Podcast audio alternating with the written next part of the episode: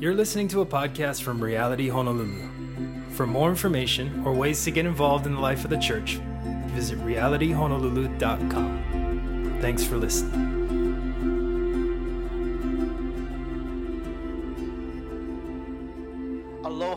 And welcome. Thank you so much for joining us for Digital House Church on Sunday here at Reality Honolulu.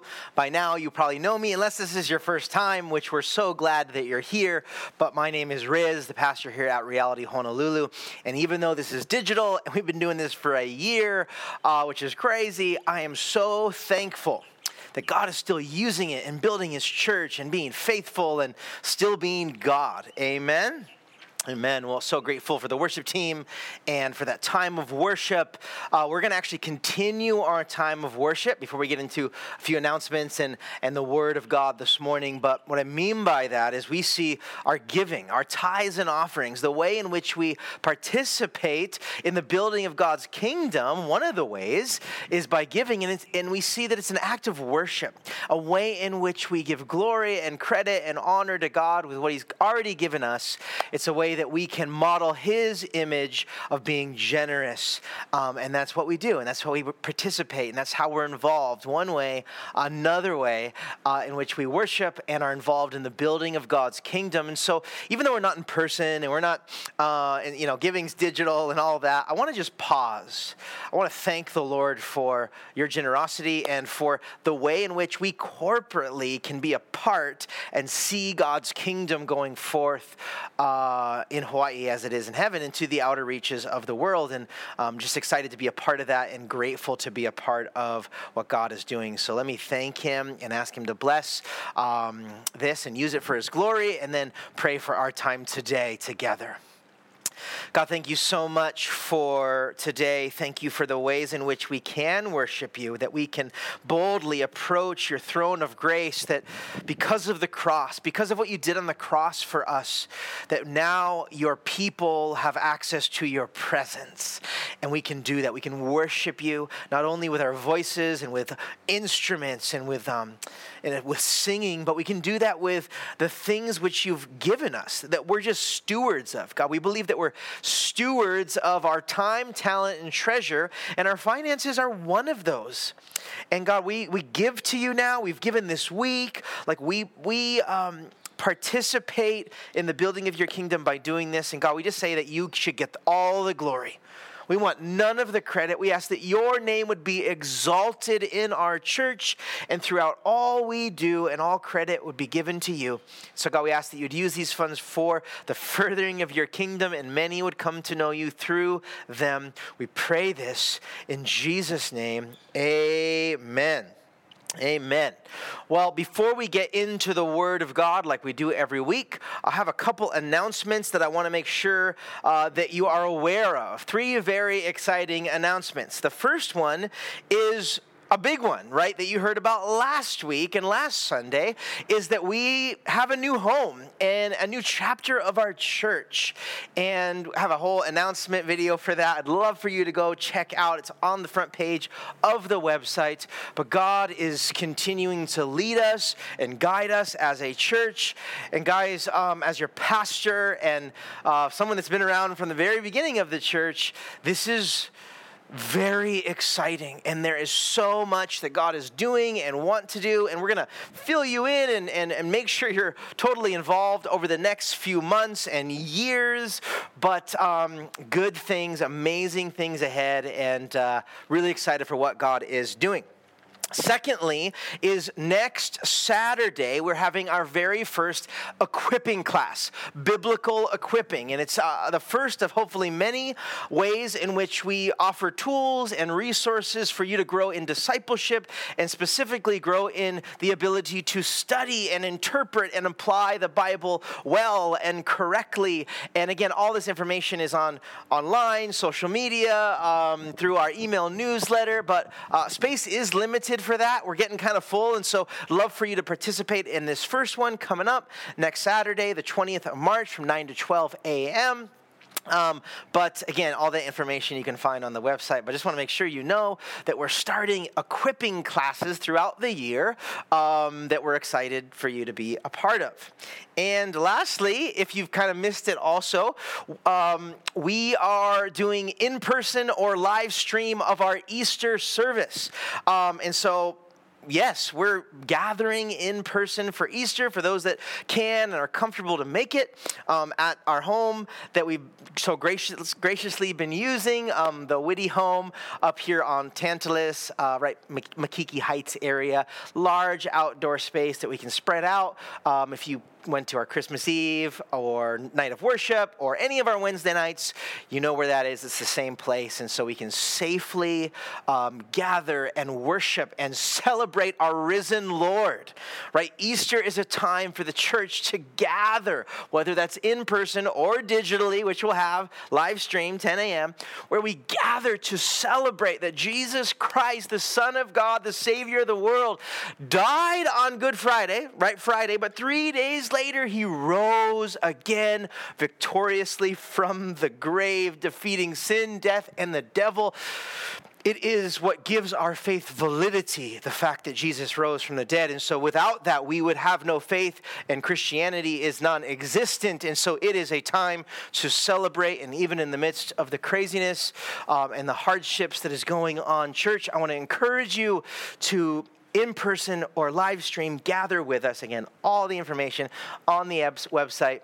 Um, but excited for that. April 4th, Sunday, 10 a.m., we're going to be celebrating our risen Lord. Amen? Amen exciting things. Well, without further ado, we are going to jump into the Word of God, where we uh, and where we pick up is in chapter 17 of the book of Acts. And so we finished chapter 16 last week, looking at the city of Philippi, and now Paul's second missionary journey is continuing here in Thessalonica and Berea. And so read with me Acts 17, 1 through 15. If you have a Bible or a Bible app, reading out of the NIV, New International Version here, and it says this.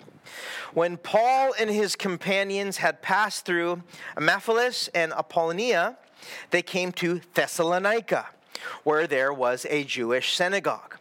As was his custom, Paul went into the synagogue, and on three Sabbath days he reasoned with them from the scriptures, explaining and proving that the Messiah had to suffer and rise from the dead.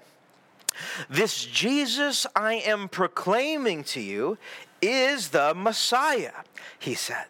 Some of the Jews were persuaded and joined Paul and Silas, as did a large number of God fearing Greeks and quite a few prominent women. But other Jews were jealous, so they rounded up some bad characters from the marketplace. They formed a mob and they started a riot in the city. They rushed to Jason's house in search of Paul and Silas in order to bring them out to the crowd. But when they did not find them, they dragged Jason and some other believers before the city officials, shouting, These men who have caused trouble all over the world have now come here. And Jason and Jason has welcomed them into his house. They are all defying Caesar's decrees, saying that there is another king, one called Jesus. When they heard this, the crowd and the city officials were thrown into turmoil. Then they made Jason and the others post bond and let them go. Then in Berea, transitions right there, verse 10. As soon as it was night, the believers sent Paul and Silas away to Berea. On arriving there, they went into the Jewish synagogue once again. Verse 11 Now the Berean Jews were of more noble character than those in Thessalonica, for they received the message with great eagerness and examined the scriptures every day to see if what Paul said was true. As a result, many of them believed, as did also a number of prominent Greek women and many Greek men. But when the Jews in Thessalonica learned that Paul was preaching the word of God at Berea, some of them went there too, agitating the crowds and stirring them up. The believers immediately sent Paul to the coast, but Silas and Timothy stayed at Berea. Those who escorted Paul brought him to Athens and then left with instructions for Silas and Timothy to join him as soon as possible. Okay, so once again, we pick up the story much like we've heard previously, where Paul and his companions, Timothy and Silas, and our narrator, our author Luke here, once again is seeing the gospel go forth now in Europe, in modern day Greece, and the, and the, the, the gospel is going forth. And obviously, there's mixed reactions. Some are believing, some are not. Um, some Jews are believing, some are not. Uh, Greeks, Gentiles, those outside of the Jewish people and the Jewish nation are beginning to believe, and the gospel is beginning to spread as it was designed to every man and woman, young and old, of every tongue, tribe, and nation.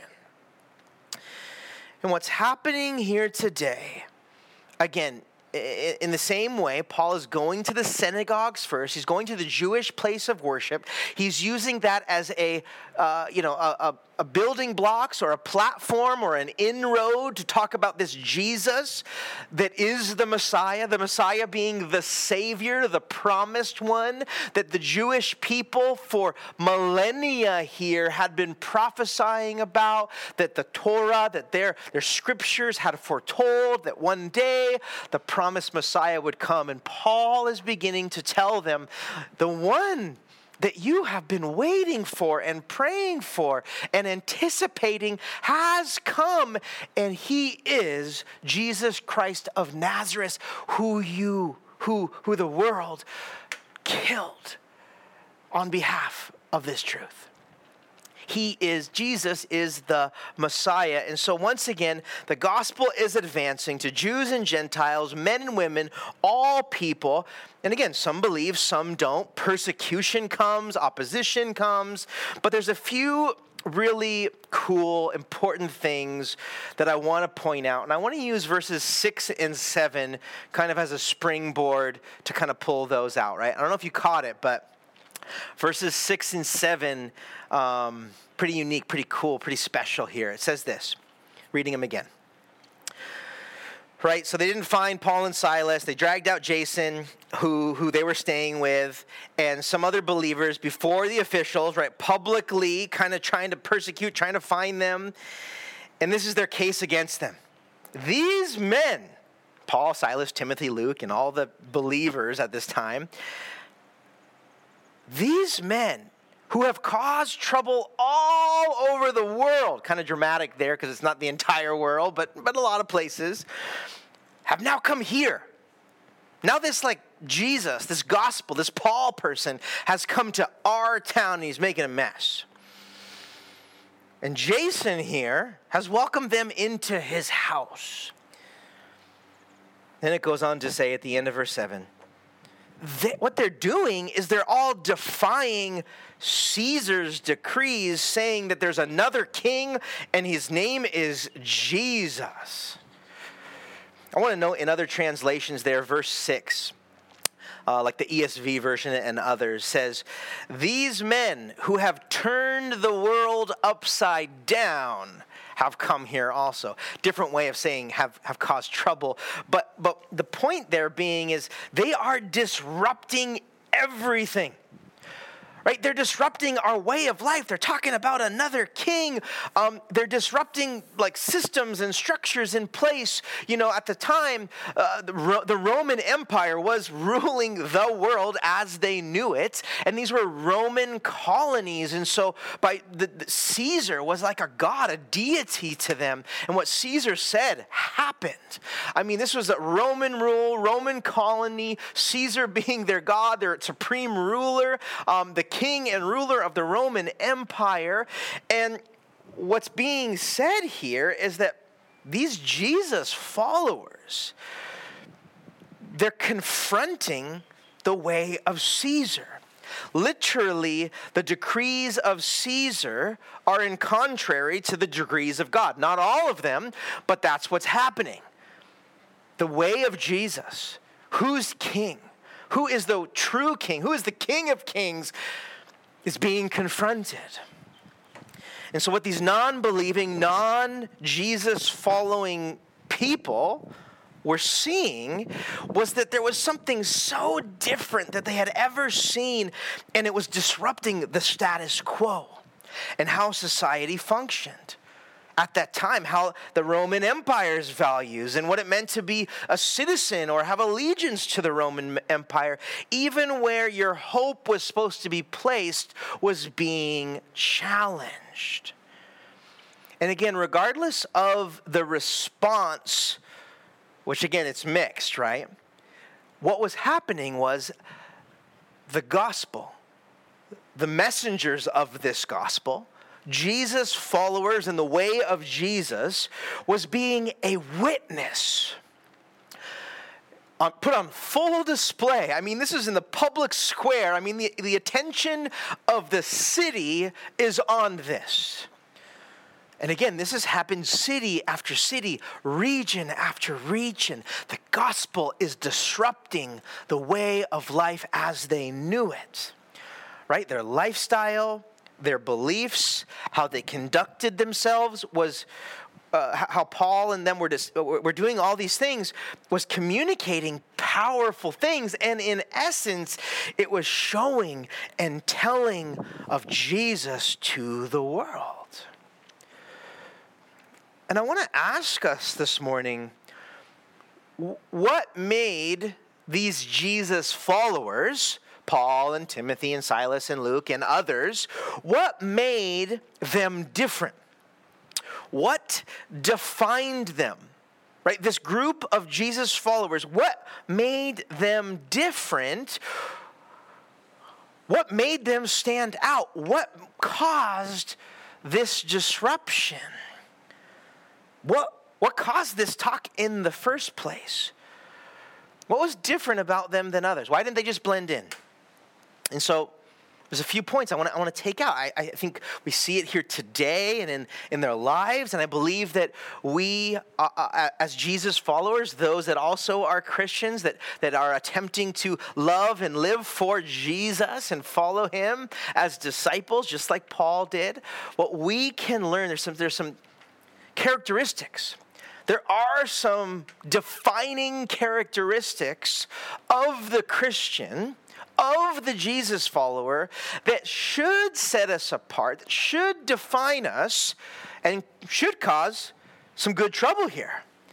And the world around us should be turned upside down as well by the way in which we think and we speak as messengers of the gospel as well. This is the first thing I think we see today, and I believe that we that should mark us as well. Number one, is they were students of the Word of God. We see this a couple times in these 15 verses. The first is with Paul and his companions. This is in verse 3.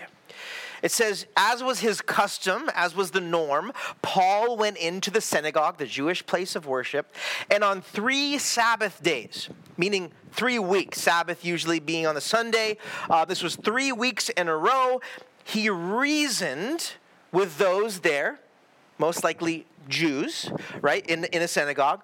He's reasoning with them from the scriptures, from the word of God that they believe in. Right, this is the Torah. This is the Pentateuch. This is uh, this the story of their of Israel and its people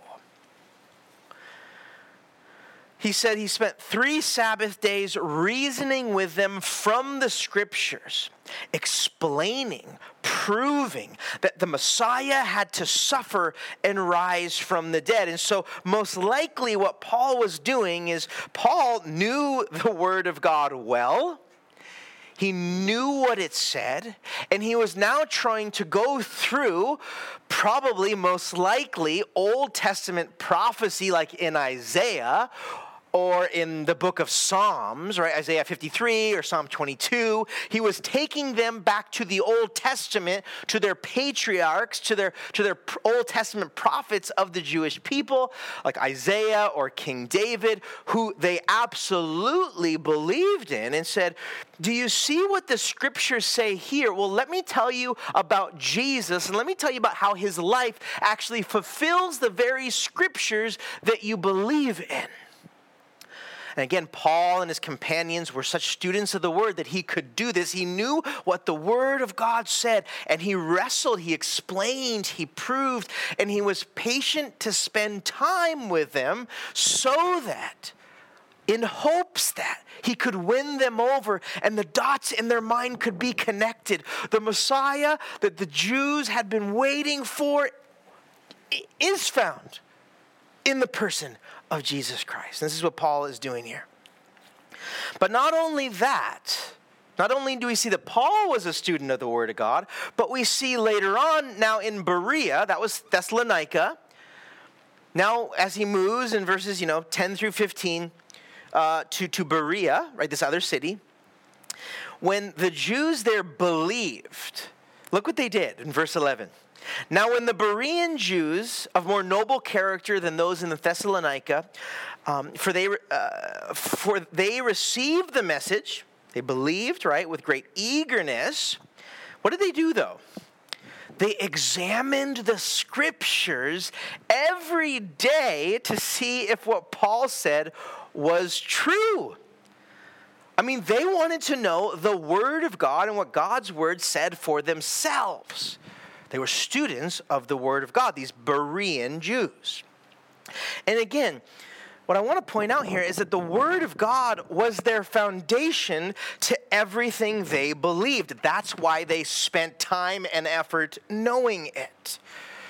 Again, this was the foundation of everything they believed, which in turn directed their lives, which in turn informed their decision, and which guided them in how they were to live and act. Guys, in the same way, the Word of God is to be the same for us. God's Word is to be our bedrock, our plumb line, our understanding of who God is and who Jesus is, how we're saved and who we are in Christ, and what that means of how we're supposed to live and act in the world around us, and the hope we have in Jesus. I mean, it is everything. It is meant to be our everything, and the thing which defines us is what is in the Word of God.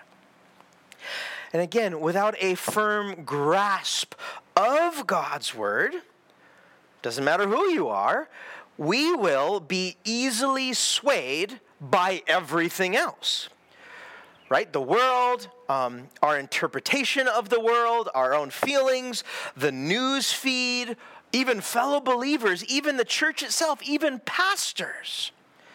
If we do not know the Word of God for ourselves and examine the world around us and use the Word of God as a filter, right? That we have a biblical worldview, right? That we know the Word of God. And when we hear something, or when someone asks us a question, or when we see something happen in the world, or even when a pastor or a church says something, we should have such a grasp on the Word of God that we can know if that's right, that's wrong. Is that what the Word of God says or it doesn't? So that we can be careful not to be swayed by other things than the Word of God itself. So, what that means for the Christian is that we all individually need to know God's word for ourselves. And what I want to point out is do you see how the Berean believers did this? This is like this is this is really important. See, Paul was Paul. I mean, he was amazing, this apostle, this this this Jew of Jews. I mean, this is super Christian. I mean, he's the man. It would have been easy just to believe everything he said, just soak up everything. But that is not exactly what they did at all. They just they didn't just take Paul's word for it, but they checked what he said. Or they knew the word well enough themselves to check and see if what Paul was saying was biblical. Was this in line with the scriptures?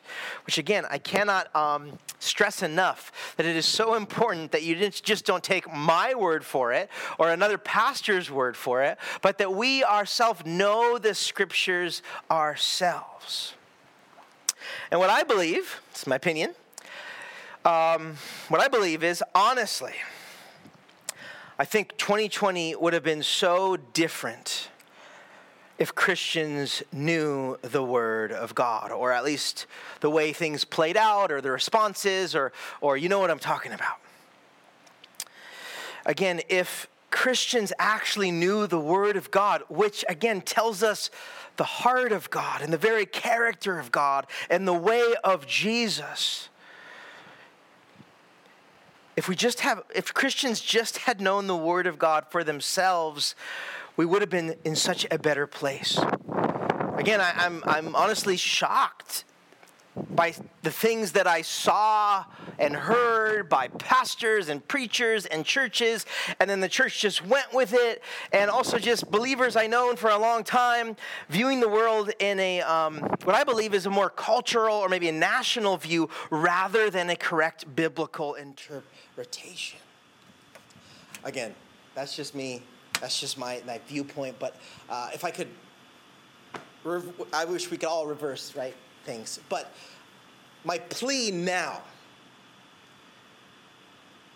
and what I hope and I, and I, wish had happened is that we had a, a, greater individual biblical understanding for our own so that we knew how to navigate the world and deal with the world and think through things because we were so grounded in the world. And so, my pastoral plea, my pastoral plea uh, to us at Reality Honolulu, that call Reality Honolulu home, um, is to endeavor to continue and never stop continuing to be students of the Word of God.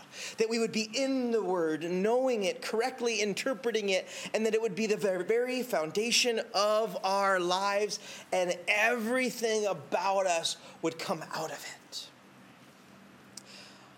That said, a little plug here, a part of our heart for discipleship here at Reality is for us to grow in this area and to provide tools and resources for this type of growth. And so, if you are not aware, in addition to the sermon now, every Monday on the website and every uh, Tuesday when we send out the newsletter, we have additional discussion questions and resources to provide uh, time to journal or discuss or pray about or look into more of what the text is talking about so that we can additionally outside of sundays you this week with your ohana group with your family with your with your kids can dig into more of what the word of god is saying in our text on sundays. Uh, we, we provide that every week now. And also like you heard in announcements next saturday is our first equipping course to do this very thing to help us grow in correct biblical interpretation and application for our lives. And so I so highly encourage you to go to this one or when it comes up again. But, church, my pastoral plea for us as Reality Honolulu is to be Bereans when it comes to knowing God's Word. Amen? Amen. Um, I wish I could hear you say amen. Can't wait for the day in person. I hear you say amen. But thank you guys for the texts or the messages during church when this happens uh, that you're actually listening and you're saying amen with me. So thank you for that. Um, but number two, right, that was number one, knowing the Word of God. Number two, uh, something definitive and that defined Paul and his companions, and I believe that should define the Christian as well. Um, for our witness is that we they were led and empowered by the Spirit of God. Right, thinking about our text today, right, you have to remind yourself and ask these questions how did they even get there? How were they even doing these things? How did they have the strength to go on despite persecution? How were they so bold? Right? Looking at the book of Acts, looking at what's happened, you're like, oh my gosh, I can't believe these, these people, these followers of Jesus. They were just going for it. Well, I want to remind us it, it was not that they were amazing and capable in and of themselves at all. They were all super flawed and had weaknesses and messed up and failed and struggles. But rather, it wasn't them, but it was rather God in them. Again, in addition to a great reliance upon God's word, which we just saw, Paul and his companions had a very healthy reliance and dependency on God's Spirit for their strength, boldness, and abilities. Again, if you go to the letter, the first letter that Paul wrote, the very church that is started here, these first believers in Thessalonica, we know it as First Thessalonians in the New Testament. Right? We have First and Second Thessalonians. Um, in Paul's first letter to the believers in Thessalonica, again, where the first believers just converted and started the church, he reminds the believers this. In 1 Thessalonians 2 1, he says, For you yourselves know, brothers, that our coming to you was not in vain. Speaking of what's happening in 17, right? This is a, uh, a letter penned to them. But right, he's talking about Acts 17 here. He says, But though we had already suffered and been shamefully treated at Philippi, the end of 16, last week's sermon, as you know, we had boldness in who? In themselves? No, no, no. Boldness in our God to declare to you the gospel of God in the midst of much conflict, literally much agony right, in the midst of all that's going on? Is it say, oh, you know what, we had just had great experiences and this is just how we're wired and like, I'm just an amazing human? Paul's like, no, no, no. I had boldness in our God and that's the reason why I did all that I did. See, it, it was Paul, it wasn't Paul's own doing or a mustering up of his own strength, but his boldness and his drive and his strength and his perseverance and endurance was in God. It was found in God. And what was happening here in Acts 17, those in Thessalonica were declaring that these people, right, were stirring up trouble. This was good gospel trouble. And even though they didn't know it,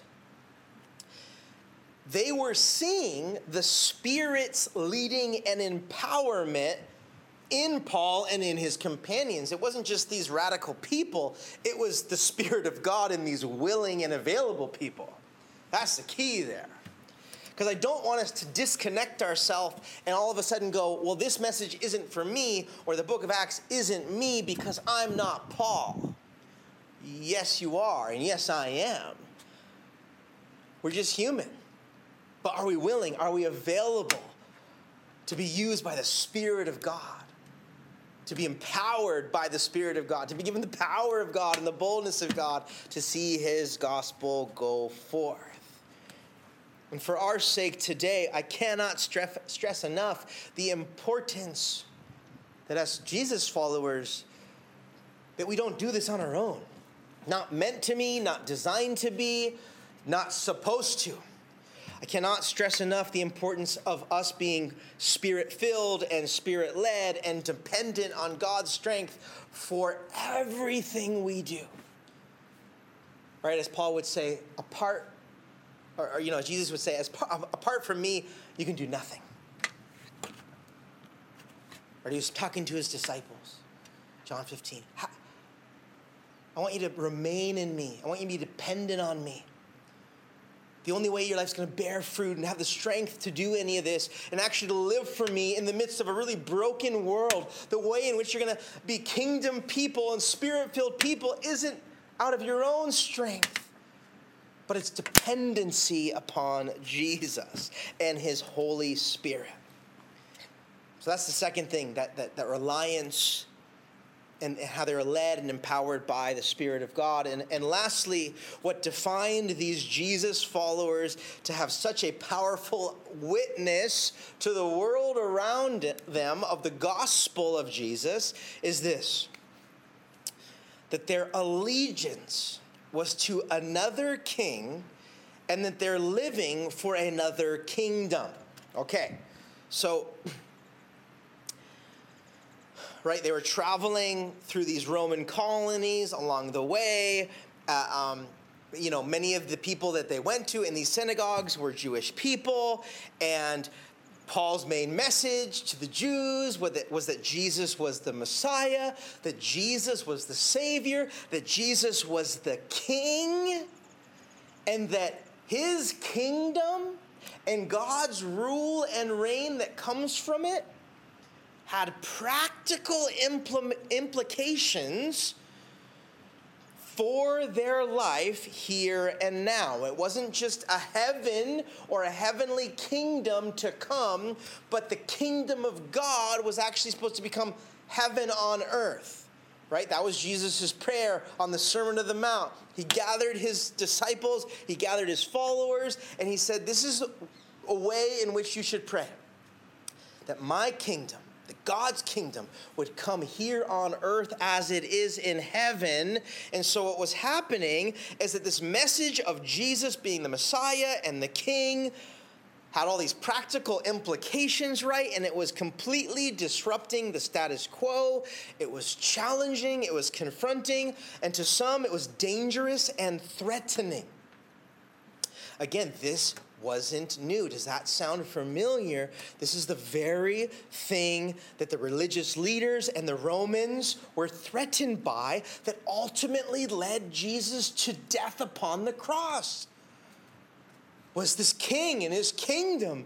And wait a second, wait a second, is this disrupting how we live in the Roman Empire? And I thought, what does this mean for us to the point they were so threatened they killed Jesus over this very same thing. See, this new message of Jesus being God's Son and being the Savior, not only for Israel, but for the whole world, was shocking. Right? Some thought this was blasphemy. I cannot believe that you said that. That is blasphemy. And again, it ended up that Jesus was punished by execution on the cross. But what we see here with Paul and his companions, and what we know from scripture of how the Jesus follower is supposed to live, is exactly what Paul and his companions are doing. See, their primary allegiance wasn't to an earthly king or president or ruler or nation. It wasn't their primary allegiance, and it was it was clear that it wasn't. And so their, their primary allegiance, right, was to the King of Kings and the Lord of Lords, that being Jesus Christ, who rules and reigns the universe, seated at the right hand of the Father who is in heaven. That is our King as well, where our primary allegiance is to be. And what they were saying and what they were bringing with them and what they were praying in, again, is what Jesus told them to. It's that the kingdom of heaven or the kingdom of God, it's ushering in this new countercultural way of living. Right? That at that time and in our time as well, it's very confronting to a sin filled, evil dominated world. It's very contrary. And so, naturally, the kingdom of God and the kingdom of this world have major disruptions when they meet each other. And that's what's happening here in Thessalonica and Berea. Because what was happening is that so many people, when they heard this message about Jesus, about Him being the King of the universe, and that his ways superseded the ways of even Caesar. Whoa. People were like, wait, how is this? We don't, we don't do that. Wait, this is our way of living. Um, we talk like this. This is how all our, our, culture is. This is how our nation and our uh, the Roman Empire is, is supposed to work. But again, the gospel and the gospel's messengers are beginning to tear some of those things down. right? All these social and systematic structures that weren't godly, that weren't God honoring, that weren't uh, in line with God's kingdom. We're being disrupted, we're being challenged. And all of a sudden, what was entering was the love and grace and mercy and saving power of God through the person of Jesus Christ. And again, as a way of, of kind of wrapping up here on this third point of our time in the Word today, um, it's something I've preached a lot this past year in line with this especially in our day and age, in our time of life that we're living in, I cannot hope for more um, than, than what's happening here. That, that as followers of Jesus, that our primary allegiance is to King Jesus. Our primary way of living is for and praying in is for the kingdom of God. It's for God's kingdom and any earthly king or ruler or nation or establishment that we're a part of or that we have would take a back seat or be secondary to King Jesus and his kingdom. That's going to be disruptive. That's not always going to sync, as you know and as you can tell. And how to live this way as our primary allegiance to King Jesus and his kingdom coming, but we are still living in an earthly kingdom or nation with earthly rulers. How to live in this way and navigate like really complex issues is so difficult. It's really hard. But by knowing God's word, like being Bereans, and also being really dependent and led and empowered by the Spirit. In addition, here, I believe in community, doing this together, it can be done. Does it mean it's not going to be messy and we're going to get it wrong and it's going to be hard and difficult and we're not always going to agree? Absolutely. But my hope is that using our text today would once again be a way of Jesus following or a way of kingdom living that we all might desire to be a part of. That we would live for God in the same way, maybe in a really different context. We would desire to live the way of Jesus and, and follow with kingdom uh, principles the way that, that Paul and his companions did. And that my hope is that we too would be known as those that are turning the world upside down for the glory of God. That we would be known as those like, whoa, what are they doing? That doesn't make sense. And that's disrupting the status quo. Again, that's because my hope is that we're ushering in the kingdom of God and the ways of Jesus into the broken world around us. And people are seeing it. And again, my hope is, or all this would happen for the goal of, or for the goal so that others might hear about and see and prayerfully come to know the hope that we have in the person of Jesus Christ. Church, let's endeavor to do these things. Let's take steps. Let's be prayerful. Let's be mindful to be a people that are witnesses of Christ in this world, that we know the Word of God, powered by the Spirit of God, and our primary allegiance is to our King, and that King being King Jesus. Amen. Amen. Let's pray and enter into a time of worship. God, thank you so much for our time right now in your word. Once again, we are so blessed by it, and we're honored that you would speak to us through your word by the power of your spirit. God, I pray that each of us individually would grow um, in these areas, that you would give us greater understanding of who you are through your word, that we'd have a greater dependency upon your spirit, that we'd be a people that are not led or directed by ourselves, but by the Spirit of God that dwells in us, the very Spirit that raised Christ from the dead thank you for today. We ask that you would be magnified and exalted in our time of worship now. Pray these things in Jesus' name. Amen.